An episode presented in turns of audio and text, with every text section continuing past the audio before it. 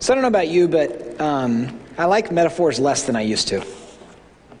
You know, especially with respect to Scripture. Um, I still like them because God chose to, to explain Himself and to us and the world and the, being a follower of Jesus metaphorically oftentimes, and so, you know, that's great. But I'm getting to the point that I'm more and more affectionate towards the things that I understand quickly. Take a day off. Don't lie. I have trouble with those as commands as a human, like it's not just the easiest, simplest thing to do. Maybe it is for you, but not for me. But then a lot of scripture is metaphorical. You are the light of the world. That's awesome, but I'm not glowing. What does that mean? You're the salt of the earth. Great. Um, what does that mean? What does it look like to actually be blessed? Blessed especially in the New Testament. In the Old Testament, there are two terms for it. In the New Testament, actually means deeply satisfied, one who's flourishing. These are macarisms, which is a transliteration of the Greek word for blessed, makarioi, blessed, but not favored by God, but one who's flourishing. That's why other translations call it happy, are those who mourn, for they will be comforted. What does it mean to be the salt of the earth? What does it mean to be the light of the world? Right before Jesus said those things, he described his followers. That's what we're looking at for the next couple of weeks. Last week and this week and the next couple of weeks are the Beatitudes, the beautiful attitudes, beautiful ways of being in the world, the way for humans to flourish the way for a human to be deeply, deeply satisfied. So if you have your Bible, I'm in Matthew chapter 5.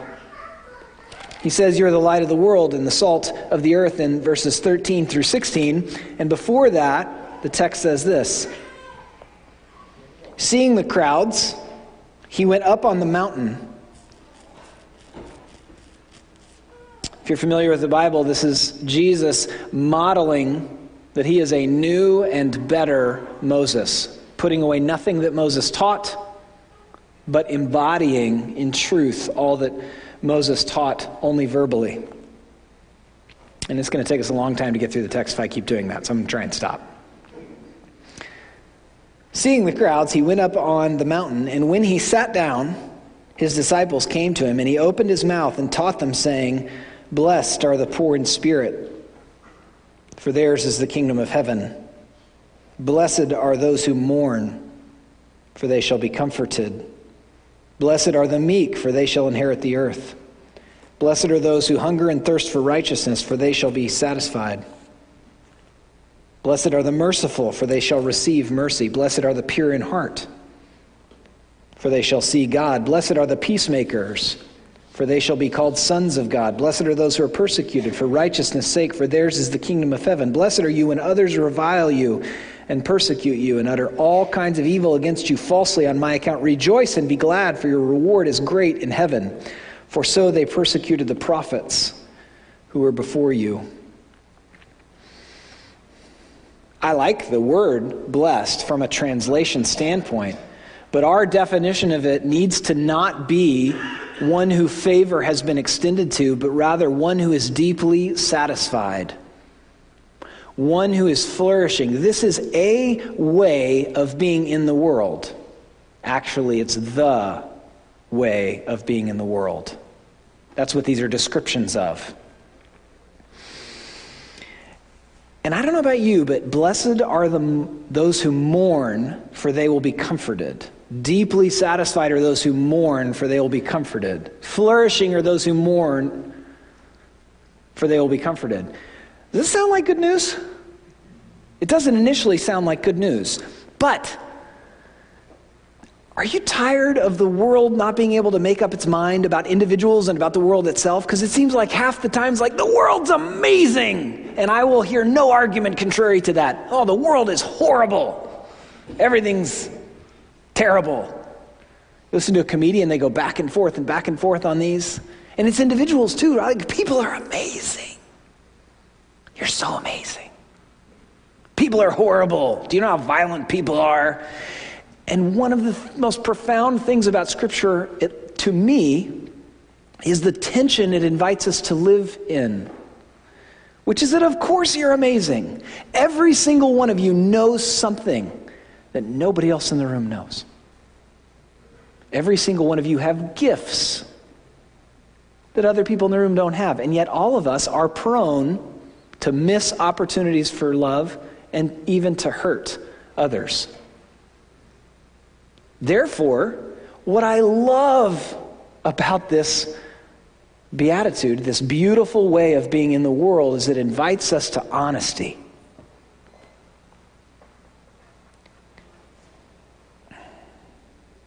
The beautiful attitudes describe one flourishing person. This is not eight or nine different categories of human. This is one person who is being grown in all of these ways, very similar to the fruit of the Spirit. We're not supposed to be patient. We're supposed to lean into the Holy Spirit, which is even now growing us in patience. That's one of the fruits of the Spirit. Similarly, this is a beautiful way of being in the world. No, it's the beautiful way of being in the world, and it is describing one person. The beautiful attitudes describe one flourishing person who's becoming that way through one person, Jesus, who purchased for us this flourishing, deeply satisfied way of being in the world. And this is where uh, Scripture again asks us to live in attention. More specifically, Jesus asks us to live in attention because when Jesus preached over and over and over, he used this word kingdom.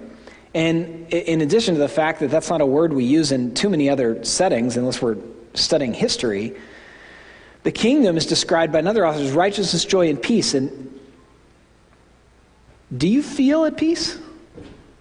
How often? Do you have joy? I hope so. If you're a follower of Jesus, I hope that you sense the joy of the fact that God loves you and likes you. And because of the work of Christ, you're reconciled to Him and you have the Holy Spirit. And there are times that you remember that and you can breathe, right? You have that joy, but it's fleeting. We don't always feel the joy that we have. And the, what I want to encourage us on as we're looking at the beautiful ways of being in the world is that the, the fastest theological way to describe this is the kingdom is already and not yet. You heard this term? Are you familiar with this? If you listen to other Reformed speakers, and you shouldn't because I'm the best one, but if you listen to. Thank you. I didn't even try that joke at the 9 o'clock service. They would. I did make a lot of comparison jokes between that service and this service, though. You'll have to ask an attender. They didn't record it. Um, have you heard this term, already not yet? Reformed people love this term because it's a way of living in the tension that Jesus described, trusting Him with our heart and decisions, as entering the kingdom right now, right this moment. And yet, the kingdom is not fully realized, right? We're not fully healed. The world has not been set to rights. I still hyperextend my knee when I stand up here. Did you guys notice that? It's been pointed out to me. Lots of things about my posture pointed out occasionally. Um, I don't mean to do that. I think in the new heavens and the new earth, I will not do that anymore. Or it won't give me hamstring trouble and back trouble like it does. That's a really terrible way of illustrating the already not yet. We have joy and peace and a description of right living from Christ. That's the Apostle Paul's definition of the kingdom, Romans 14, 17. The kingdom of God is righteousness, joy. We have those right now, and yet we do not fully have them. We're still in the presence of sin and death. And the second beatitude, the second beautiful way of being in the world, the second description of a deeply satisfied human being as one who mourns, is we're living in the tension of that. Jesus describes his followers as mourners. And the first thing that we're mourning is um, our own sin. We're going to get real this morning. Does your sin bother you? Not crush you, but does it bother you? You know why it doesn't need to crush you? Because it crushed him. Some of you, as soon as I say that, you're like, yes, I'm terrible. You're beating yourself up. You don't need to beat yourself up. When you beat yourself up, you're, you're saying that Jesus' work on the cross was not enough. You have to add to it. But does your sin bother you? That's what we mourn. We're not crushed by that, but we're bothered by it. opportunities for love that we have missed, times that we have hurt others. That is a very religious thing to say, but does even your righteousness bother you? I, am very fond of a statement that I learned from Tim Keller. The difference between a Christian and a religious person. A religious person knows to repent and their sin bothers them, but a Christian, this is my own formulation, but I learned the idea from him. A Christian's also bothered by their righteousness. You're like, why would I be bothered by your right, my righteousness? Because when we succeed in showing love, isn't there a sneaky whisper that, like, God's pretty lucky to have us on his team? We're pretty great. And you are great. You are made in the image of God. You are a child of the King, beloved. And our righteousness is even something that we mourn because our need for the gospel and for Jesus is daily and entire. Our need is entire. That's poor in spirit. We know our need and that it's met in Christ, but we do not forget that. And so we mourn both our sin and even our righteousness. We are not crushed by it, but we notice it. This is not about suffering generally. Uh, this specific text is about a beautiful way of being in the world living in the tension of the fact that we have received a new heart and yet we still sin, living with institutions that are noble in some measure and also fail miserably. One of my very favorite things about Christianity is its description and theology and philosophy of suffering. It is the most robust. It, put, it puts every other description of suffering to shame, in my opinion because of how robust it is, even though it will not attempt to fully explain anyone's suffering this side of heaven. It's one of my very favorite things about it, because if anyone says, I can fully explain your suffering, I'm going to be like, end of conversation or change the subject. Those are our two options. And if you have suffered, I think you're probably with me in that. This is not about that. There's a lot to say about that. I've spoken on it many other times when the text uh, speaks towards suffering. James specifically would be one of the times I'm thinking of, the Psalms. This is not about that. This is about us learning to mourn our own sin, but also the sins of our institutions. You know people with religious wounds? if you don't, you do, but you don't know them. That's okay. You don't know their, I mean, you don't know their religious wounds. You know people with church issues? You know why? Because we continue to hurt one another. And what we do about that, among other things, we ask for forgiveness, we try and sit down. We follow Matthew 18 if we're in a certain level kind of conflict with one another. We try and listen to one another. We ask forgiveness, but we also mourn the fact that we're waiting for Jesus to come back and purify his bride, the church. I had a really fun moment this week. Um, we had a local applicant for our open director of youth ministries position, a Catholic person and because they're, they don't have any experience, so we couldn't really uh, consider them as a candidate, but they're so passionate and they live in Simsbury. So we had coffee. And she is so on fire for Jesus. And I feel like I had a glimpse of the purified bride of Christ. She has her traditions and theology and catechisms, and we have ours. And I think ours are better, which is why I'm a Reformed pastor. But she was so bright. And her love of Jesus was so strong. She asked for my advice on getting more involved in youth ministry. We got to talk about that. And today, what we do about that, among other things, is we mourn that our institutions, it's not only us and our sin that bothers us, it's our institutions too. For the very first time that I can ever remember in my life, I crossed out a big section of my notes um, and our sound tech knows what those notes say. And if you want to know, I'll tell you after church. But it was a little too edgy. But here, here's how I decided to say it and said. And you're like, none of that was interesting to me. But I've never, I literally never done that. Been preaching for 15 years. I've never just crossed out a big section three times. Um, do you know that there are at least three kind of big ways of, of being Christian and political? And you're like, oh, geez. Just hang with me. There's the Christian right. Perhaps you've heard of them. James Dobson, uh, Franklin Graham. Okay, they have a way of being in the world and, and of thinking about politics. There's the Christian left. Did you know that? Jim Wallis, Shane Claiborne. I don't know who has more Twitter followers because I don't follow, I follow some of these people, but not all of them. There's also the neo Anabaptist. You're like, Anabaptist, what?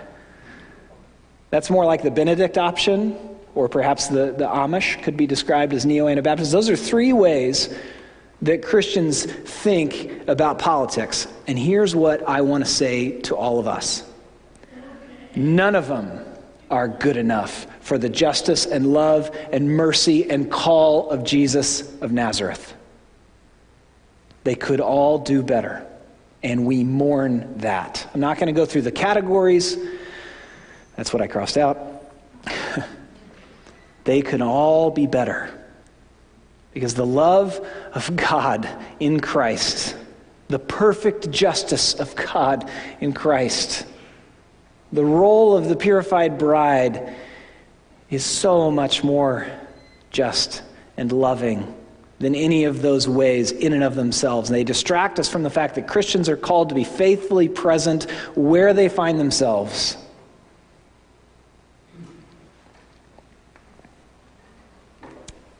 We good on that? Can I let that point go? Are we done? Are we done? Are we good? Thank you. Okay. Tony, are we good? You're laughing. Thanks. Okay. I'll tell you what my quote says later, Counselor Sharp.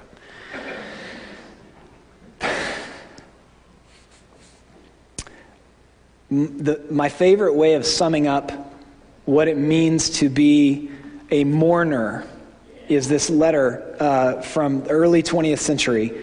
The London Times put out a question uh, to their readers What is wrong with the world? And early 20th century writer and uh, Catholic and speaker and Gilbert Keith Chesterton said, Dear sirs, I am. Sincerely, G.K. Chesterton. Followers of Jesus mourn that uh, our sin, our sin bothers us. It does not crush us, but it bothers us. But here's my favorite thing about this quote. If you, do you know anything about G.K. Chesterton? He was a big dude. Like literally. You know why? Because he liked to eat and drink. He was very good friends with people who had profound disagreements with him. George Bernard Shaw was one of his best friends, and they disagreed all the time, and they both wrote about it all the time. So he knew that his sin was part of the problem of the world, and it freed him into joy. This is not supposed to crush us, this information that we mourn the fact that we are, right this minute, probably making the world a little bit worse. Though I hope we're making it more better than we are making it worse as followers of Christ. That's actually something that frees us into joy. And I think the reason it frees us into joy is it's honest. Oftentimes, when I make this formulation, someone will, will hear me giving kind of a gotcha Christianity, like if you're not this way, you're this way, and I've got all of you. How about honest Christianity? That we are a little bit part of the problem. Thank God for Jesus and the loving art of God and the indwelling Holy Spirit that's even now healing us and teaching us both to mourn the sins of our own life and of our institutions. That's honest Christianity that I think frees us into joy. Jesus describes his followers as mourners who will be comforted. From a theological perspective, the first thing the Holy Spirit does is comfort you and me if you're a follower of Jesus. Do you feel comforted? I hope so. Does your imagination remember when you're not yet a follower of Christ. I hope that it does so that you realize you are comforted even though you have legitimate fears and frustrations, anger, and anxiety. Let me ask you a question about comfort. In the next six days, is prayer on your calendar, like your actual calendar? Why not? We have full access to God the Father because of the work of Christ, and He hears our prayers and comforts us in that moment. I scheduled last Friday for prayer, and suddenly Twitter was far more interesting to me. and I wanted to get my email inbox to zero, which I do a couple times per week. You thought I was disorganized, and you're right, but I do get my email inbox to zero. I started filling out expense reports. I hate filling out expense reports. During the time that I was supposed to be praying, my dog was so much more interesting to me. I like my dog, I take him on walks, but suddenly I was like, he really needs a walk. And he, he agreed with that. I started seeing chores around the house. And listen, I'm not great at remembering to do the things around the house that I agree to do, but suddenly they seemed so interesting to me. I started thinking of errands to run, things we needed at the house. I started thinking that you find people need a very fo- polished sermon on Sunday morning during the time in my calendar that I had scheduled for prayer. I play words with friends and I hate it. It stresses me out. If you have seen that I'm on Words with Friends and I haven't accepted a game with you, it's because I actually hate the game. But during the time that I scheduled to pray, suddenly I was like, Words with Friends is really compelling. The differences between Scrabble and Words with Friends are so interesting and make it even more challenging than it already was. That's how naturally we avoid remembering the comfort we have from the Holy Spirit, purchased through the work of Christ with God the Father in prayer. Maybe you're not as dis- distracted as easily as I am. I'm so grateful for you. I did still go pray. And when I got to the place that I had agreed to pray in, I took my first deep breath of the day. Maybe you don't get distracted like that, and you thought that barrage of illustrations, technically that's called cataloging of illustrations, was you know, neither here nor there. I get distracted really easily, and what happens, the net effect of the distraction is I don't sense the comfort that I have in Christ because I did not take time to sit with Him in prayer. And you're going to write it into your calendar, and somebody's going to be like, Are you busy at 2 o'clock on Sunday afternoon? And you're going to be like, Yes. And you're going to feel so proud of yourself for being honest. And then they're going to say, Doing what? And you're going to go, Prayer. Maybe I'm not busy. What do you need? That's how I would interpret that moment. Put it in your calendar and keep it. And, five minutes. I mean, if you go hour or two, if you enjoy prayer, if you like to journal when you pray or go through the Psalms, like take it. But take five minutes this week. Put it in your calendar now. That's how people can tell what we care about, the things that we spend money on and what's in our actual calendar. Like, no, I care about prayers in your calendar. And this is not about earning our comfort. Our comfort was earned fully and completely 100% by Jesus and is given to us by the Holy Spirit. But we are commanded, as Bob referenced earlier, to pray, to ask and seek and knock, to remember the comfort that was purchased for us by Christ.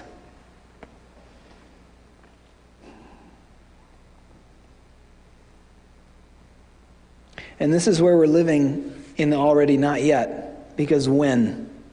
When will we be fully comforted? Not yet. When can we receive the comfort that Jesus purchased for us? Right now. Right? That's the beautiful attitude of those that mourn. They will be comforted.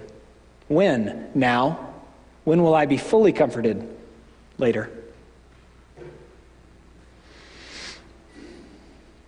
Did you know that this building is always open? We have 37 exterior doors. We only lock two of them. That kind of stresses me out. We have a Hayloft sanctuary that you can go in at any time and pray. You have trouble at home, you get distracted like, by, like me by words with friends and the dog and errands and chores. You can come pray here. Do you know we have a prayer silo? Some people hate the silo, they find it scary and weird. Some people love it. Did you just wave at me at something that hate just. Thank you for your honesty. I wasn't going to name anybody. we have a prayer silo, and it's open all the time. And it has a heater in it. We don't keep the heater on because we're trying to be wise with energy. You can come anytime if you get distracted at home please schedule five minutes this week or two hours to remember actively in prayer the comfort that Jesus of Nazareth has purchased for you internal peace for your heart, eternal security.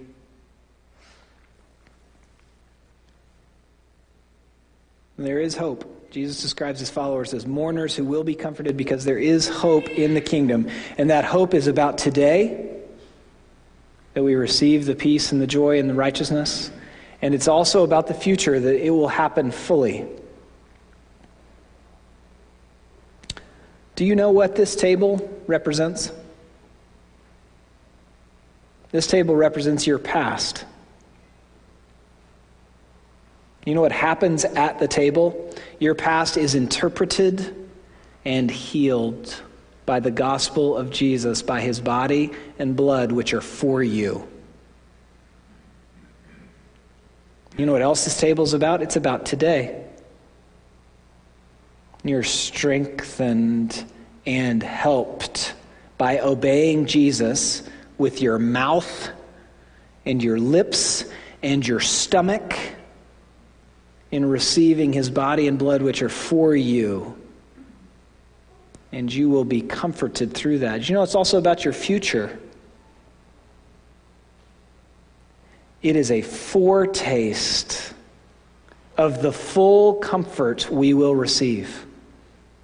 Eventually, Jesus will return to earth. He will set it to rights. How and when people disagree about, but everybody agrees that's a follower of Jesus. He will set the world to rights, and there will be a feast. Yeah. This is not a feast in the way that we would think of it, but it is a foretaste of a feast where the very best people, the very best food and wine, and the presence of sin and death are gone. That is our hope. And it's not, gosh, I really hope that happens. It's that's our hope. And it is good. And all those things are going to happen at the same time when you come forward and kneel. Your past is being healed and even interpreted to you in some measure. Your present state is being strengthened by the Holy Spirit of God, which is already living and active and in you if you're a follower of Jesus, and your future is secure and you are given a foretaste of it.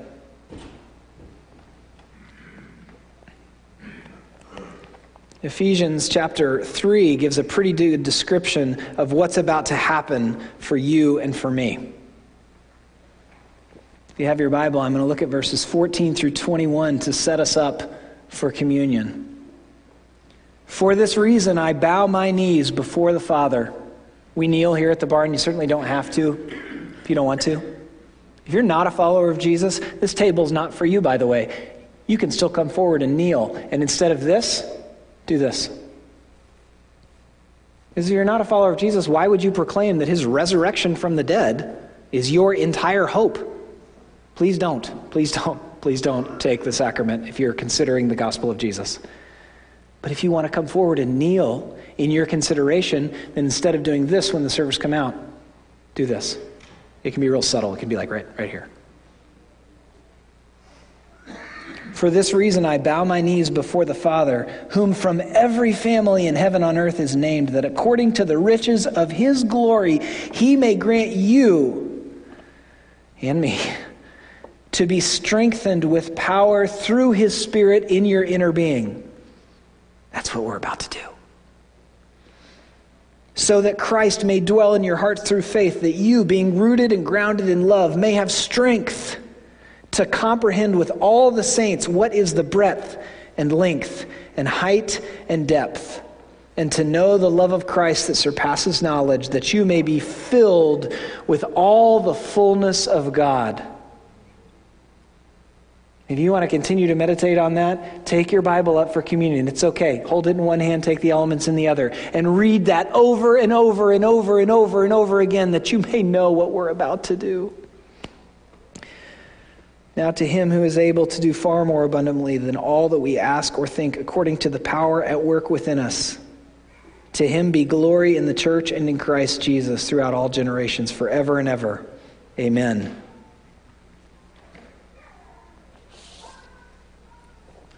That is what we are about to do. Receive healing and peace for our past.